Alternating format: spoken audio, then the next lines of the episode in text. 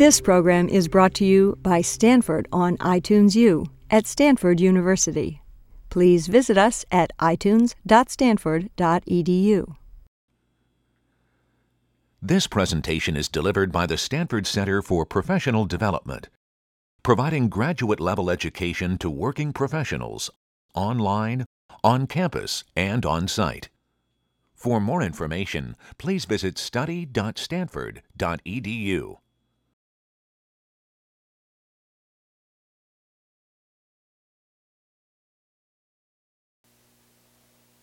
Norm Jouppi is here from Hewlett Packard, and he'll be talking about high performance microprocessors. He has a PhD from Stanford in electrical engineering. He worked under Hennessy, um, who I'm sure all of you know, and was an original architect and designer of the MIPS processor before it became a company while it was Stanford Research. Then he went and worked at DEC and was a principal architect and lead designer for different processors there. And now he is currently working at HP Labs as a fellow and director of the Advanced Architecture Lab.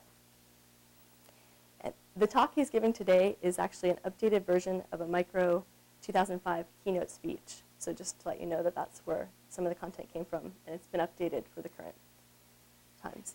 So please welcome Norm Jouppi.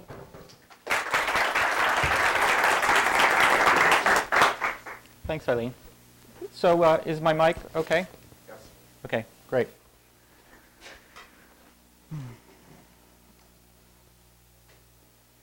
Okay, so let me give you a brief overview of the talk. Um, first, I'm going to be talking, you know, I've got evolution in the title, so why and when of evolution.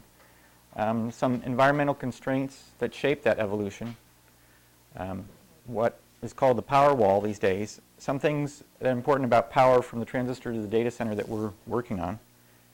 Um, if I have time, um, I'm going to talk about the evolution of computer architecture ideas, um, which is kind of my own pet theory, and uh, then wrap up.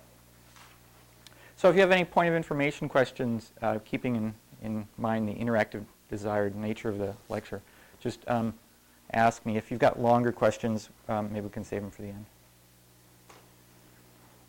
Okay, so anytime I um, give a talk about my own thinking, I, I, have this disclaimer. So these views are mine, not necessarily those of HP.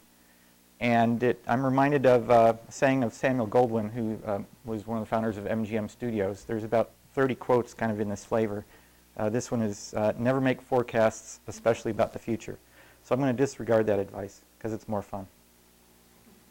So why evolution? Well, evolution is a very efficient way of building new things. So it does a lot of reuse and recycling, a minimum of new stuff. Uh, and it's much easier than revolution. Uh, if you think about evolution in terms of biology, uh, you can categorize um, evolution into eras and periods. You know, the age of the dinosaurs um, being right here, um, my middle son's favorite age. Um, and um, they're characterized by different um, you know, characteristics of biology.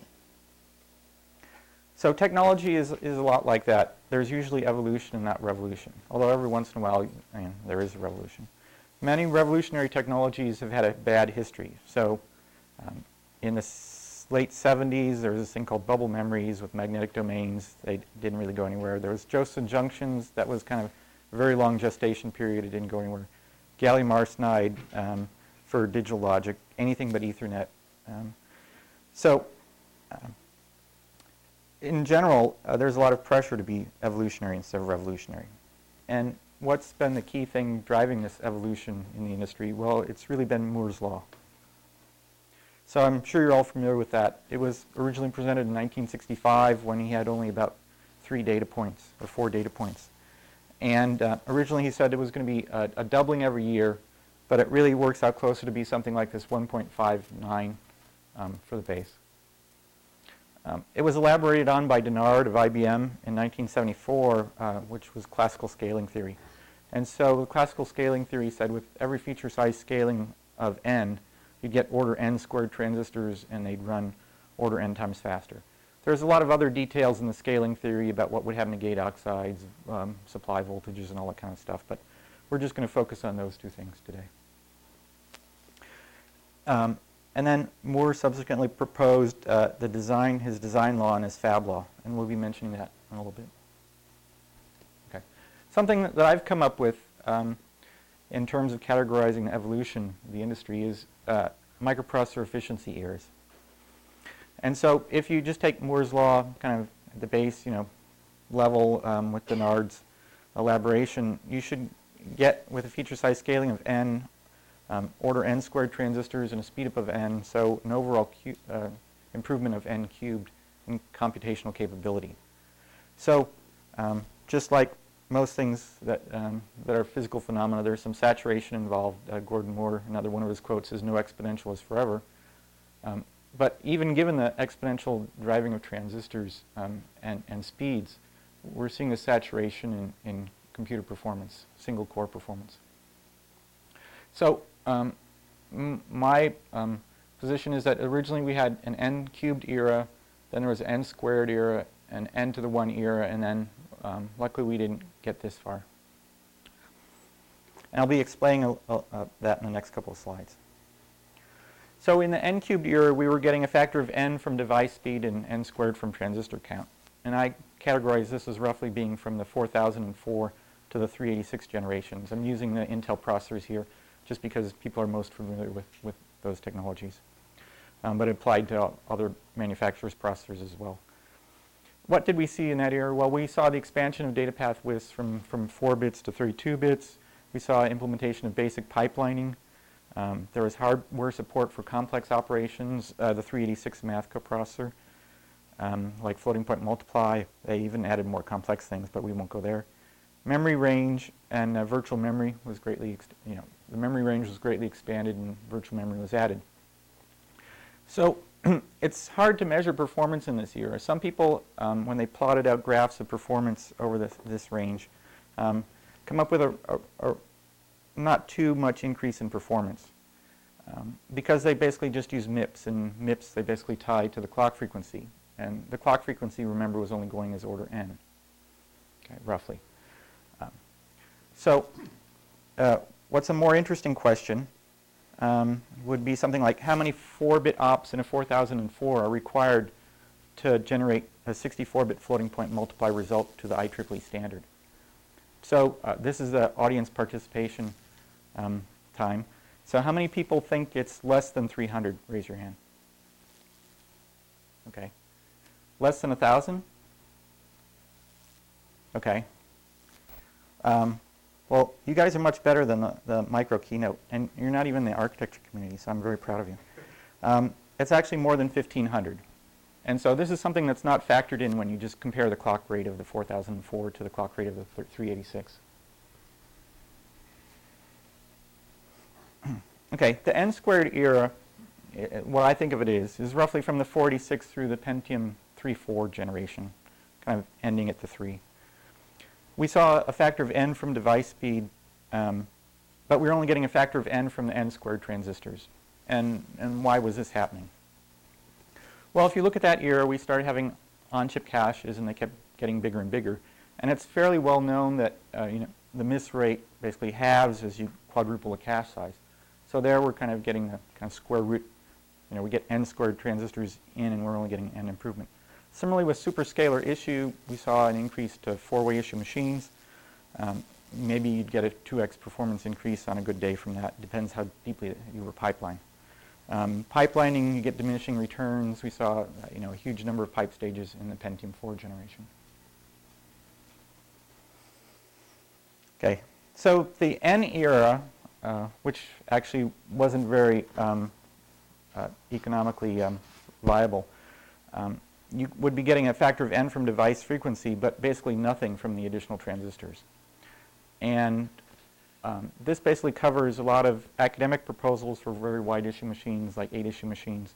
And there was an eight issue machine being designed inside Digital Equipment Corporation and then later uh, acquired by Compaq called the EV8, um, which was the uh, fourth generation alpha.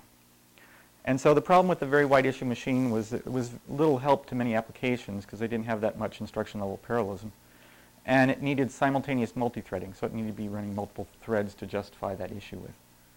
Um, the problem was that basically the structures in, in EV8 were so large um, that they were inherently slower in terms of fan out of four gate delays um, than the previous generation. So for example, the load store queue in EV8 was better, was bigger than the entire processor on the same order of, of EV6. So um, that's a big problem. When you do that, a lot of this, the structure sizes, the structures slow down. You've got very long global wires to communicate from one unit to another. And the time to market can in increase dramatically, in some cases to infinity. So um, let's look at environmental constraints that shape evolution for a little bit. There are several categories. First, we've got um, technology scaling things like economics, devices, and voltage scaling. And then we've got system level constraints like power. So one of others, one of the other laws that Gordon Moore came up with is, uh, was his fab law. And he said this um, about 15 years after his original law, I believe, that the fab cost basically scales as roughly 1 over the feature size. And today, a new 65 nanometer full-size fab um, costs more than $2 billion. Depending on who you're talking to and what article and stuff, it can be anywhere from 4 to $5 billion. There's a lot of, you can get a 60 nanometer fab for less than that if you reuse an existing fab that was designed uh, to be upward uh, upgradable. And so few companies can afford them by themselves. So we've been seeing a lot of fabless startups, um, a lot of fab partnerships, and large uh, foundries being successful. But uh, as far as the economic driver behind all this, uh, the number of transistor scales is 1 over the feature size squared. And so each transistor is still getting cheaper, even though we're paying an order n more as, as we scale down. And the transistors are still getting faster. So we're still getting a factor of n squared uh, economically. The other uh, law that Gordon Moore had was the design law. So here he said that the number of designers um, goes roughly as 1 over the feature size. And uh, just some recent check of this, the 4004 had four design, uh, had three designers and was a 10 micron technology. And um, 90 nanometer microprocessors, of course, it's very, very confidential exactly how many people are working on one, but when you include, um, you know, doing all the, the test, analysis, uh, all that other stuff, it's easily 300 designers. So that still seems to be holding. So the implication there is as we scale technologies, the design cost becomes very large. And um, so we've seen a consolidation in the number of viable microprocessors. Uh, of course, you know, even with the fab um, cost, that's been helping too. And there's a lot of push to reuse the cores. And so um, have small derivatives of previous cores to make, make new cores because it's too much work to design them from scratch. Um, uh, this was pretty successful until just recently um, in deep submicron technologies. Um, uh, there's a lot of changes because the technology isn't scaling so ideally anymore, and so shrinking and tweaking is more difficult. Okay. In terms of devices, transistors have you know, historically gotten faster according to the feature size. Um, but the recent thing that's been happening is they've been getting much leakier because the gate oxide uh, that we've been seeing have been only um, several atoms thick. Um, so uh, there's been some proposals to fix this, um, like high K gate dielectrics, and the industry thought that they were in pretty good shape a couple years ago, but there's been um, reliability issues and other things with, with that. So that's still kind of um, um in, in progress, working on that. And we've also um, had a lot of uh, channel leakage um, from, from one side of the transistor to the other. So eventually, uh, it looks like we'll have to go to uh, more complex geometries where we have two gates basically, you know, closing off the device from, from both sides. The, yeah. How close are we to running into fundamental limits like the size of atoms and the number of electrons in the gate? Um, well, you'll see some people talking about that. I mean, it's it's uh, you know the leakage. Oh, sorry. How late? Yeah. How close are we running into the atom limit? Well, in terms of the gate leakage, that's definitely the issue because there's tunneling through the gate when you only have like four atoms. But um, other things, once, once you fix the gate dielectric, I'm not too worried about it. So other people say we should have no problem going down to 20 nanometers. Most people are reasonably comfortable with the transistors. The interconnect might be more of an issue. Um, so th- the net result of all this is that even CMOS has st- significant static power. And the power uh, is roughly proportional to the number of transistors that are powered on. And it's approaching even the dynamic power. Um, you know, the power of actually doing the useful work switching the transistors. The bad thing about this is that static power increases with chip temperature.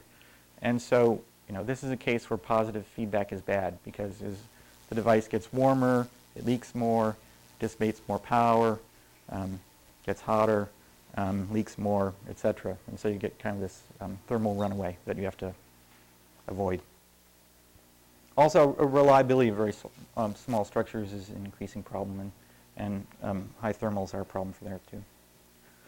So what about voltage scaling? Well, high performance MOS started out with 12 volt power supplies, and the maximum voltage has been scaling roughly as the square root of the feature size. And so power, the simple equation is CV squared F. It's a square dependence on the voltage. And the speed does go down with lower voltage. That's one of the trade-offs, but it's, it's still increasing as the feature size. So current high-performance microprocessors have 1.1 volt supplies, more or less. Um, and that's reduced the power by two orders of magnitude in the last 24 years. So how much further can we ride that wave? Well, be, the problem is beyond a certain voltage, transistors don't turn off. And the ITRS uh, roadmap projects a minimum voltage of 0.7 volts in 2018. And that's limited by threshold voltage variation, especially as you get to these, you know, it's not kind of like a, a brick wall with a number of atoms. It's more of a gradual kind of things getting worse and worse. So one of the things is there's more threshold voltage variation as things get smaller because you're dealing with smaller numbers. Um, but high performance microprocessors are always already at 1.1 volts, and so we've only got a factor of two and a half reduction left in the next 14 years. So it's, it's almost as if the voltage scaling goes away, um, the benefits of it. So that's kind of the bottom up. From the top down, if you look at the per chip power envelope, it's nearing air cooling limits. Okay, so we've had some chips around 100 watts. Um, I designed one chip um, 115 watts. And the problem is that now we're seeing a lot of consolidation and you know blade systems and data centers. And so you know with one U server, 1.75 inch um, in a 19 inch rack, and also blades um, plugging into a chassis, um, there's very little room left for the heatsink. And basically when you, when you don't have a lot of room for the heatsink, it uh, increases the thermal resistance uh, that you can get, and that uh, basically increases the temperature for uh, given power dissipation. The other thing is that the cost of the power in and the heat out over several years uh, can equal the original system cost, and it becomes a first-class design constraint. So this is a, the trends um, that Shekhar Borkar of Intel uh, presented at a keynote in 2001, showing that if we basically just continue what we were doing design-wise during era when we had voltage scaling and try to continue that out into the future when we don't have voltage scaling, things will get uh, really crazy really quickly. So like 10,000 watts per chip. So obviously something had to change right here.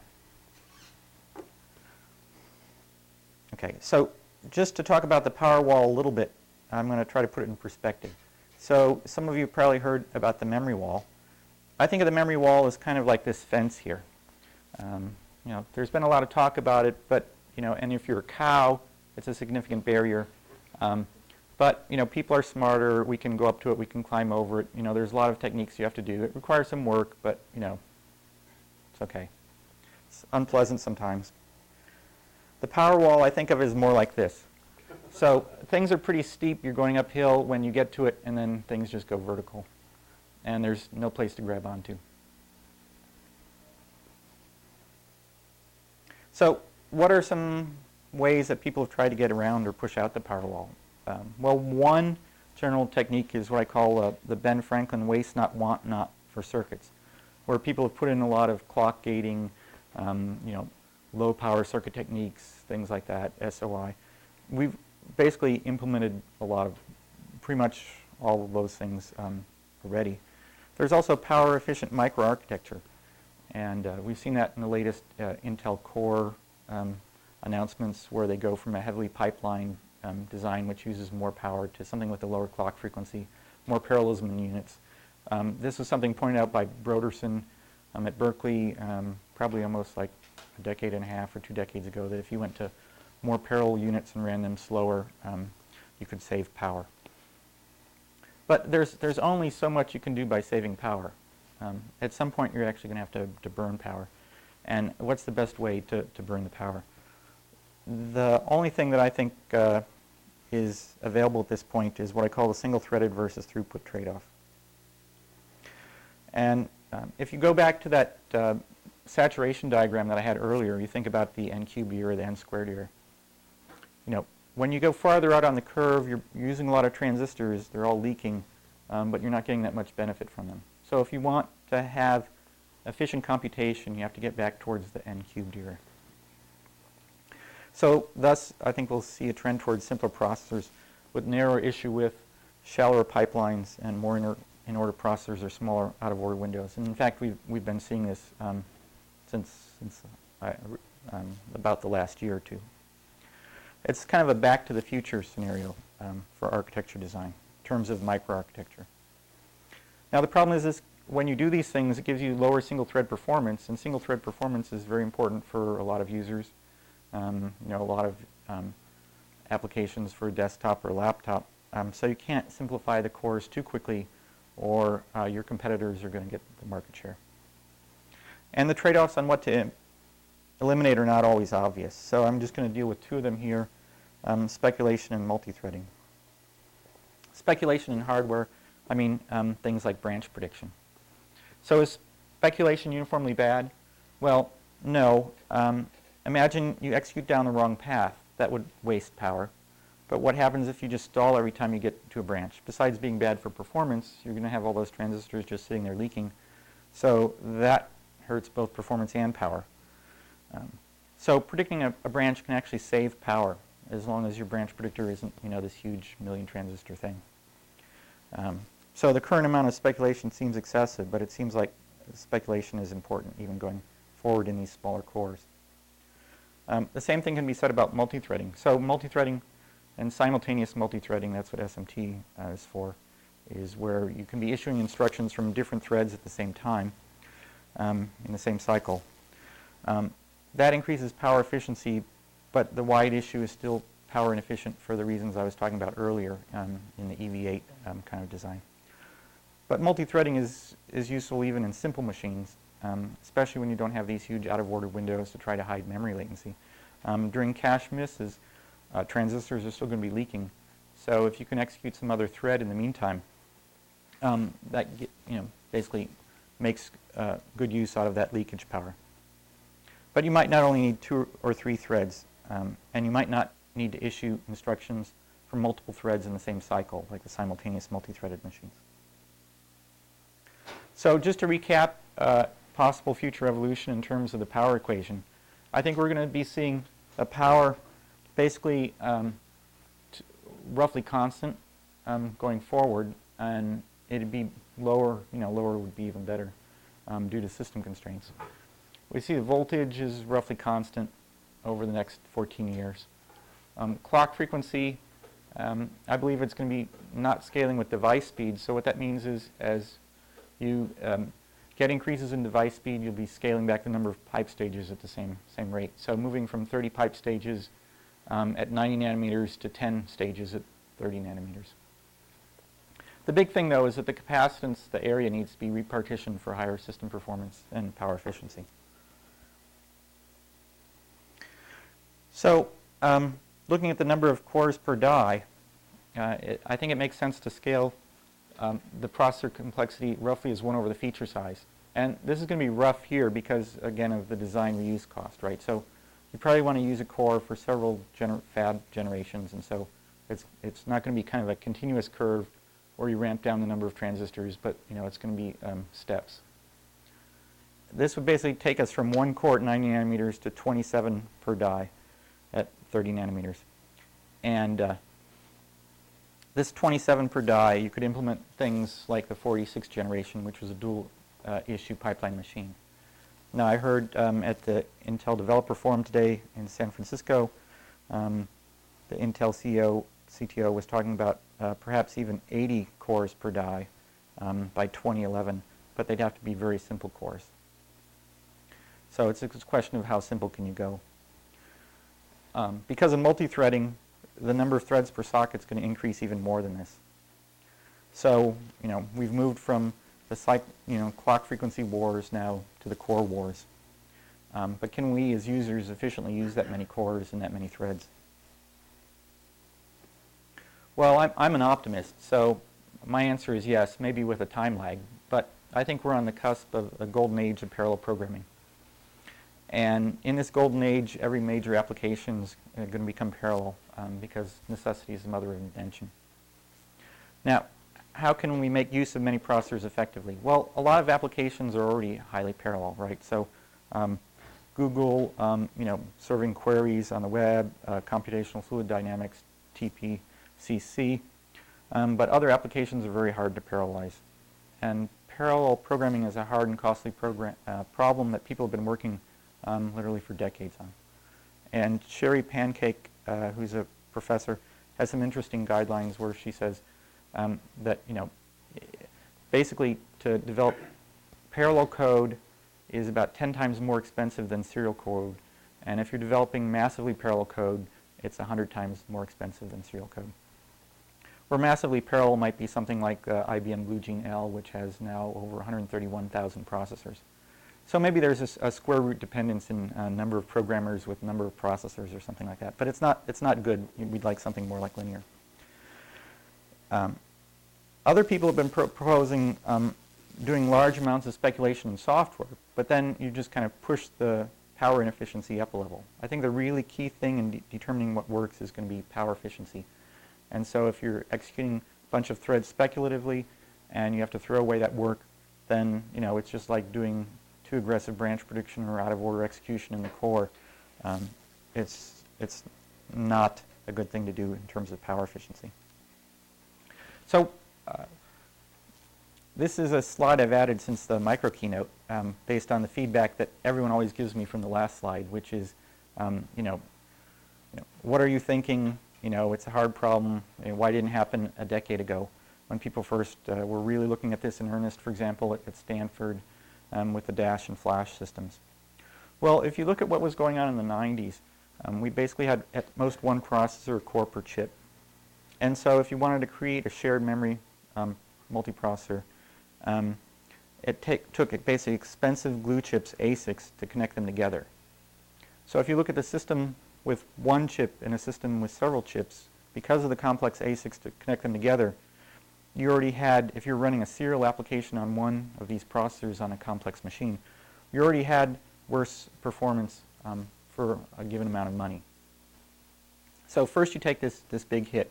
And then if you get any parallel speed up less than linear, that made it even worse in terms of, of, of efficiency, uh, cost, performance efficiency.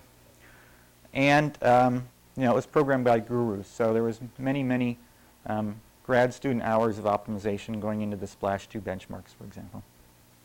So what's different now than in the 1990s? Well, in the CMP era that we're in now, the chip multiprocessor era, uh, your microprocessor will come with M processors whether you like it or not. Okay. And given a fixed cost, you're going to pay the, the same amount for that microprocessor um, whether it had one core or n cores because they'll all have n cores. Um, any speed up is going to look good. So if you get a speed up of 2 from having 8 cores and you have 8 cores on your laptop, then hey, you know, that's not so bad. The big issue, though, is, is getting to the programming costs. So there's still a lot of work needed on tools for the masses of future parallel programmers that are going to be needed. So, so right now, um, kind of in keeping with the deep dive, I'm going to talk a little bit about um, architecture research issues that are interesting in terms of this environment. So there's, there's a lot of issues. Um, how to wire up chip multiprocessors internally, the cores in a chip multiprocessor. What kind of memory hierarchy should it use? Um, should be kind of hierarchical. Um, basically any kind of hierarchical um, structure will have more difficulties in programming because then your programmers have to think about where the location is of the core on the chip multiprocessor um, for more effective sharing. And that will drive up the programming cost and the difficulty.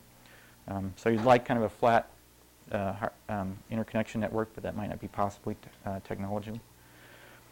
uh, how to build the cores. I'm going to talk in more detail about um, two of the, these three ideas um, because I've been involved in those. First is heterogeneous CMP design. So having uh, different kinds of processors making up the, the, um, the um, chip multiprocessor. Some big ones, some small ones, and having kind of transparent migration in software. Conjoined core CMPs, and I'm not going to have a separate slide on this, but I think what's also very interesting is having stacked die. There's been some interesting papers recently, both on the technology side and the architecture side. The upcoming ASPLOS conference, there's a paper on um, stacking DRAM um, underneath the basically the processor chip. And so if the DRAM is low enough power and the processor chip is up against the heatsink, you're just and you have low resistance connections through the um, DRAM chip, um, it can basically help you with the memory wall issue and also reduce the system power because you're not going off chip. The big thing again is how to program, and there's work going on at Stanford and other universities on and uh, industry about transactional memory systems. Um, and then I'm going to talk a bit about power. Now, this is kind of at the micro level. There's also a bunch of system level problems which are very interesting. You know, as, as the computers keep getting smaller, you know, we're down from like 1U um, to, you know, several processors on a blade. Um, we've got a lot more things to interconnect in a data center. So cluster interconnects are a problem. You know, managing all these different system images is a problem. Availability, uh, if you're trying to run a large problem on a machine with 131,000 processors, you know, what happens when one of them goes bad? One of them will go bad pretty frequently compared to the job size of some of those machines. Um, security, things like that. Those are beyond the scope of this talk, um, but all very interesting problems. Increasingly, what we're seeing is that hardware-software trade-offs kind of that are covered by the ASPLOS conference, um, which is going to be held in San uh, Jose in a month, are increasingly important. So it's not just hardware can do it or software can do it, but uh, teamwork is required. And so that's one reason why ASPLOS is moving to an annual schedule. So uh, I'm going to talk about a few things that we're working on at HP, uh, some in partnership with uh, academic partners. Uh, the first is heterogeneous chip multiprocessors, and there's an overview article on it in uh, the November uh, computer, November 2005 computer magazine uh, by Rakesh Kumar et al. And um, companies like to call the same thing different things when they work on it, so it sounds like new. Um, so we called it heterogeneous. Other companies call it asymmetric, non-homogeneous, and synergistic. Um, see if you can match the company names. Um, what we were looking at is using a single instruction set architecture versus multiple instruction set architectures. And so then it'd be easy for the operating system to move applications from, say, a, hot, a large high-power core um, to a small low-power core, depending on how the application was behaving. And if we had that, um, we'd have many benefits, both in terms of power, um, throughput, and um, mitigating Amdahl's law um, which I'm, I'm going to talk at on the following slides. So um, Grochowski et al. from Intel in ICCD um, 2004 paper looked at the potential power benefits of asymmetric CMPs, um, further voltage scaling, more clock gating, and controlling speculation. Um, basically predicting branches only when you have higher confidence in them and basically stalling when you don't, things like that and they showed that asymmetric CMP had the biggest potential power um, reduction going forward. Obviously, there's been a lot of clock gating and it saves a lot of power already, but they figured you could get um, at most 2x further um, from the gating. And the voltage scaling um, runs, you know, is spread over 18 years, where the asymmetric CMP could give you a, a quick fix in, in one generation. Amdahl's law um, is pretty famous. Uh, parallel speedups are limited by the serial portions, right? So if you've got a code that's 90% um, parallel, um, well, let's say 50% parallel and a 50% serial, even if you make the 50% um, parallel portion infinitely fast, you're only going to speed up the program by a factor of two, right? So, but the heterogeneous cores can kind of give you a way out of this, right? So if you think in terms of power efficiency, you can use the big core for the serial portions. So then you're only using one core. You can dump everything into that one section of code, all the power, and use many small cores for the parallel se sections. Now, those are more power efficient. So overall, you can get both the kind of performance advantage from having the serial portion on the big core and um, more power efficiency from having all the small cores to the parallel section. So they built a discrete four-way SMP and ran one socket at regular voltage and the three other at a low voltage. So this wasn't a very big test. This was basically limited by the fact that their platform only was a four-way machine. And so, um, you know, in real life, you'd, you'd have much, many more of these smaller cores. You know, like with the IBM Cell, you'd have, you know, eight synergistic processors and, and one master processor. Uh, but even so, they achieved a 38% wall clock speed up using a fixed power budget. Okay, so conjoined core is another idea um, that um, Rakesh Kumar and um, Dean Tullsen from UC San Diego and I uh, have written about. And so the idea there is ideally um, um, you want to provide for the peak needs of any single thread without multiplying the cost of that peak need by the number of cores. So to execute a program, most of the time you, you don't benefit from a highly parallel microarchitecture, but sometimes you know you can get benefit from it. So you don't want to have basically the, the peak basically core where it's designed for all the different possible applications, um, their peak needs, because um, it's over-designed and uh, for the average case. So the idea here is um, share basically resources that provide the peak performance that you need for core so um, it's not replicated and that can give you a more efficient design. So uh, what we showed in our, our micro um, paper was that you could get a huge core area savings, close to 50%, um, if you include the crossbar area in the calculation. And the slowdown for sharing things like the uh, uh, floating point unit, the instruction cache, the data cache, and the interconnect interface was only on the order of 10% and that's if you're running in this experiment on an 8-core CPU where they were sharing in pairs. If you're only running four threads, you know, there's basically almost no downside from sharing um, because there's no contention for the shared unit. Now, moving up to a, a much higher level, um, there's also, it's important to have optimizations at the data center level. Um, what we're seeing now is that the power um, is going up dramatically. A rack of uh, computers and data center from the, the 7 kilowatt range uh, up to 30 kilowatts or more, even like 55 kilowatts. And so dealing with this is uh, very difficult. Um, and it's also making front page news. Um, this was an article in the Wall Street Journal um, last year. And uh, I think you've probably also seen um, pictures from the air taken of the Google data centers up by the Columbia River where they can make use of the uh, cheap electric power and the cooling and all that kind of stuff, the big cooling towers. So uh, we've been, uh, we've got a group working on that at HP um, that have done 3D modeling of, of data centers. Um, and by arranging the workload in the data center, uh, you can optimize the, the power. Um, based on what they have today, um, they can save 25%, and um, they're looking to save even more going forward. So it looks like I've got uh, some time for this last section. Does it end at 5.15? 5.30 actually, so uh, well, I'm going to end early then. Well, that's good. We can come to Yeah. Okay. So uh, this is kind of my pet theory on the evolution of computer architecture ideas. So my conjecture is that um, looking back over computer you know, design history, there's no such thing as a bad or discredited idea in computer architecture. Only one applied at the wrong level or at the wrong time and I'm going to give some examples of those. Um, um, and it fits in with the evolution idea of reusing and recycling. So um, the examples I have are, are SIMD, data flow, high-level language architectures, capabilities, and vectors.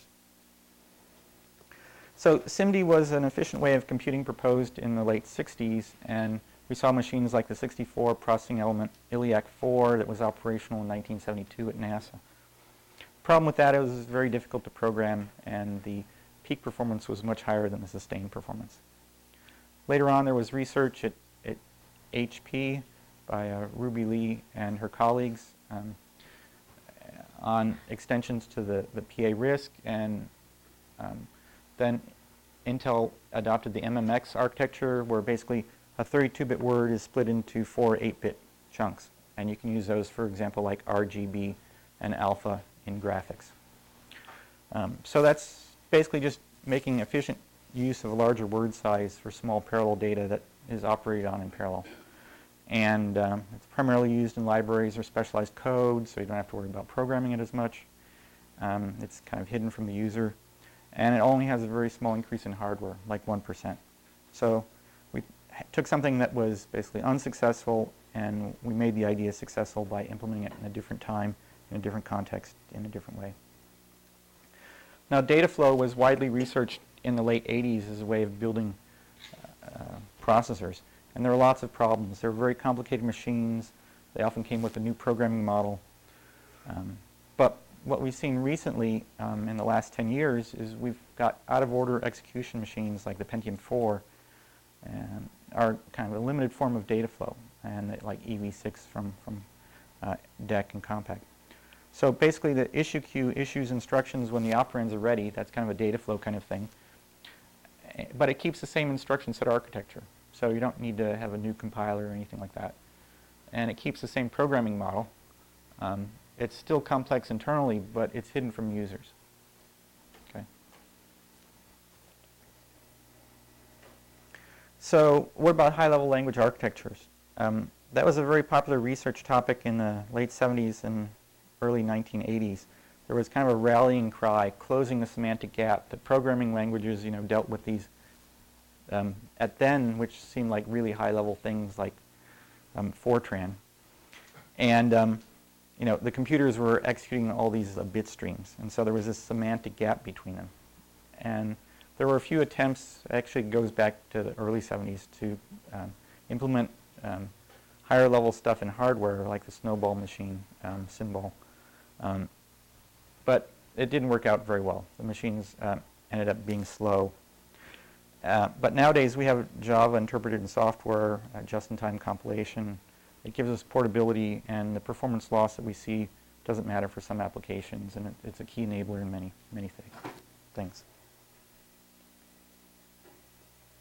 So capabilities, um, again, dredging up history, were a popular research topic in the 70s, and Intel 432 of the Oregon group uh, implemented capabilities in hardware. So for every memory reference, it was tagged with you know what it could do. The problem here is it had very poor performance, and there had been a lot of research into capabilities, but when the 432 wasn't successful, it, it uh, kind of killed the field. But nowadays, you know, security is increasingly important, and capabilities at a file system level combined with standard memory protection models um, provide much less overhead but can give you a lot of this functionality. Another way of getting um, capability um, like features is having virtual machine support where you're not actually running on the, the machine or you don't have the full privileges. Um, and virtual machine support is again one of these ideas that um, was very popular kind of early on, kind of stagnated for a while and, and now seems to be really taking off. Yeah, capability is um, you have some descriptor which says what kind of memory you can reference. Um, uh, that was the way it was implemented like in the 432. And so you'd have to first, in order to do a memory reference, then you have to like look up the descriptor and figure out, you know, it's more complicated than standard address protection.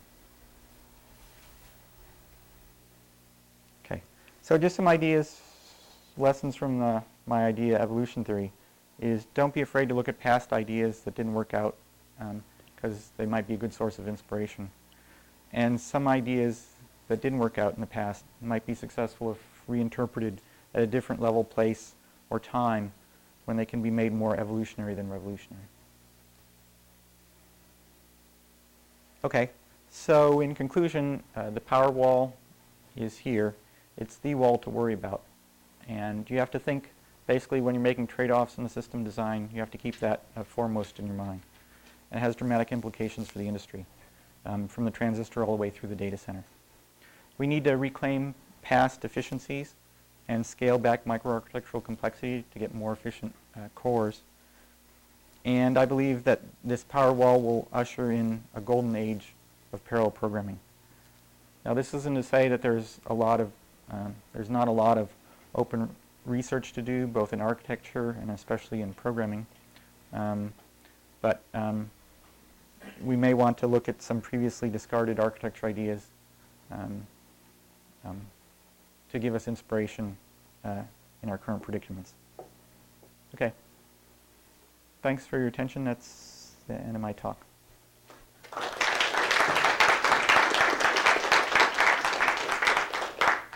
what we'll do now is we'll stay online and take questions. Okay. Don't all raise your hands at once, yeah? yeah. Exactly what contributions do you see the parallel uh, processing making to the Powerwall?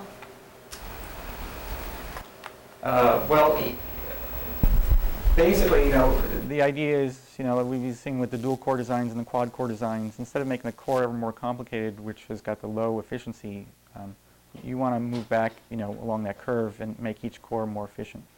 So you have to be reasonably effective in your parallelization, right? So um, I kind of glossed over it earlier. If you're only getting a 2x speed up from four cores, then, you know, if you powered, you know, if you're using all four cores, but you know, only getting a 2x speed up, then you're wasting some leakage power there and perhaps dynamic power.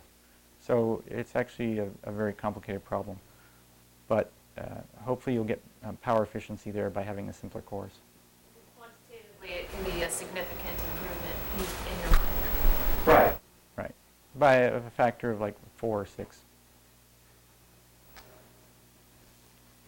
Yeah. You sort of alluded to this a little bit, um, but how do you see sort of the, um, you know, recent resurgence of virtual machines affecting computer architecture evolution or other way around? Yeah, so I guess I should re- repeat the question. So what do I see about the current research in virtual machines? Well, I think there's a lot of good things happening now with um, both major microprocessor vendors, you know, AMD and Intel, about adding support um, for virtual machines into their architecture. You know, IBM had it, you know, way early on with 360, but um, you know, and, and we're seeing it in stages. So, you know, uh, initially it's just fixing the problems where you have privilege-sensitive instructions, which act differently if you're running in privilege mode or not, and it uh, and cause troubles with virtualization. So they're, they're fixing the basic kind of things, and know, we're going to see a second wave. AMD has already announced this, where they add support for uh, virtual I/O and having I/O memory management units, I/O MMU, uh, things like that. Um, AMD has also talked about additional support for um, virtualization of, of virtual memory with uh, page table support, things like that. So I think there's a lot of really exciting things that can happen at a system level when virtual machines are ubiquitous. Now, we might not have them uh, ubiquitous in all situations. So if you're going to be running, you know, some giant scientific simulation, uh, you probably won't want a virtual machine. They don't even like having operating systems in the way, practically, on those machines, because the operating system noise and various other problems. So, but I think for the majority of users, um, it opens up a lot of, of potential benefits. Yeah. Well, it doesn't seem saying much about how these interconnects for parallelism are actually supposed to work. I mean, we have, historically, two things have worked. Shared memory multiprocessors and fairly loosely coupled clusters. And everything in between has been a commercial disaster. Right. Um, and we're about to find out if that's going to be true for the PlayStation 3 and it'll take down Sony.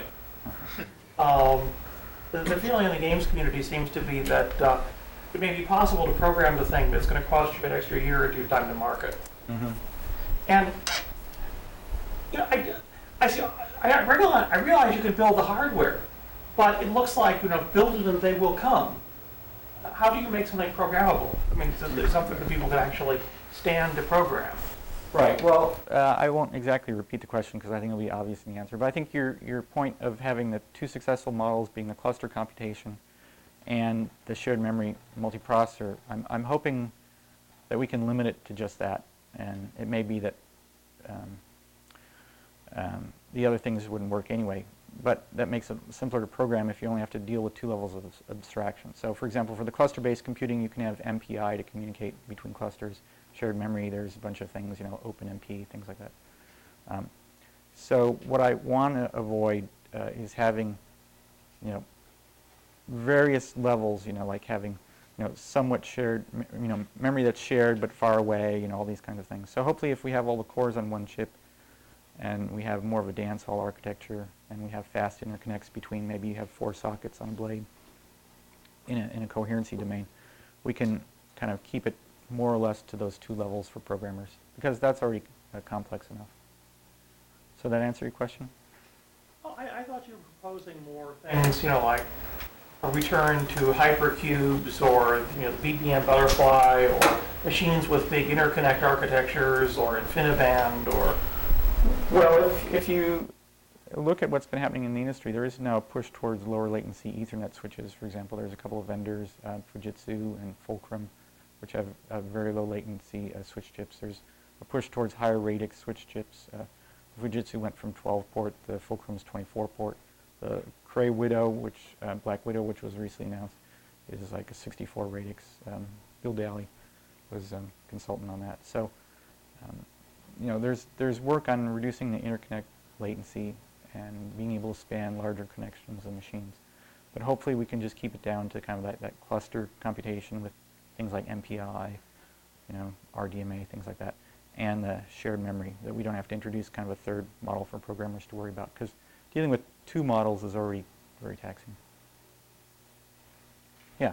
Uh, the last I uh, saw, Intel was um, talking about on their four-core uh, chip having uh, pairs of cores shell, uh, share L2s, so there'd be two L2 caches uh, for the four cores. So this is moving a little bit in the direction you, that you're not enthusiastic about it. I'm not particularly enthusiastic about either. Right. So it's a question of how, you know, how much is that noticeable by the program or not? I mean, I think for a four, Explosion in different architectures. yeah, basically having, if you have a four-core machine, I guess I'll re- repeat the question, having um, an L2 cache shared between pairs of cores. I mean, I mean, sharing is good for a lot of reasons, um, and it's hard to build completely flat structures. I mean, the Niagara has eight cores uh, with a crossbar, but that's kind of the most you can do, I think. So, uh, yeah, but as long as it's not something where the programmer, it's big enough where the programmer will have to start thinking about it. Okay? Yeah. I have a question about the HP lab in general. So, um, are you how close are you to a product, or is this very fundamental research what you're doing in the lab, architecture lab? Uh, well, we, we actually have a range of things going on. So we have some things we're actually working with customers on parallelizing their problems, and um, we have some stuff that's that's uh, very far out. You know, like five to ten years that we're looking at. So it, we're, you know, it's called a portfolio. You know, there's a lot of um, emphasis on good management and all that kind of stuff. So you want a portfolio of, research products with different durations just like your bond, you know, portfolio, different durations and bond fund, right? so, yeah. So my question is about the HP lab um, as well. I was Mhm. wondering if you're looking into um, any alternate forms of computing, like uh, quantum computing or anything like that. It Seems Uh, like you're getting marginal returns on um, with you know increasing complexity. Yeah, there, there is a, a group called Quantum Science Research at HP Labs, and they're looking at um, things that are very far out. So they're looking at nanotechnology. There's some people doing some quantum theory kind of things. Um, but it's, it's not a huge effort. It's again, again fits in with the whole, whole portfolio idea.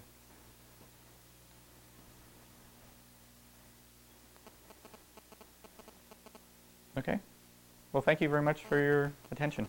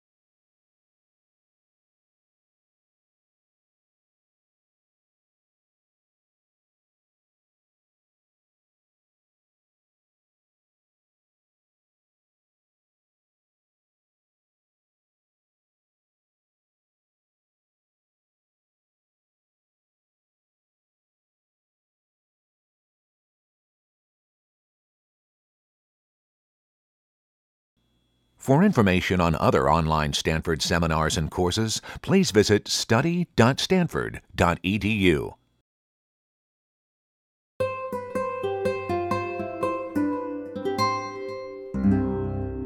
The preceding program was brought to you by Stanford on iTunes U and is copyrighted by the Board of Trustees of the Leland Stanford Junior University. Please visit us at itunes.stanford.edu.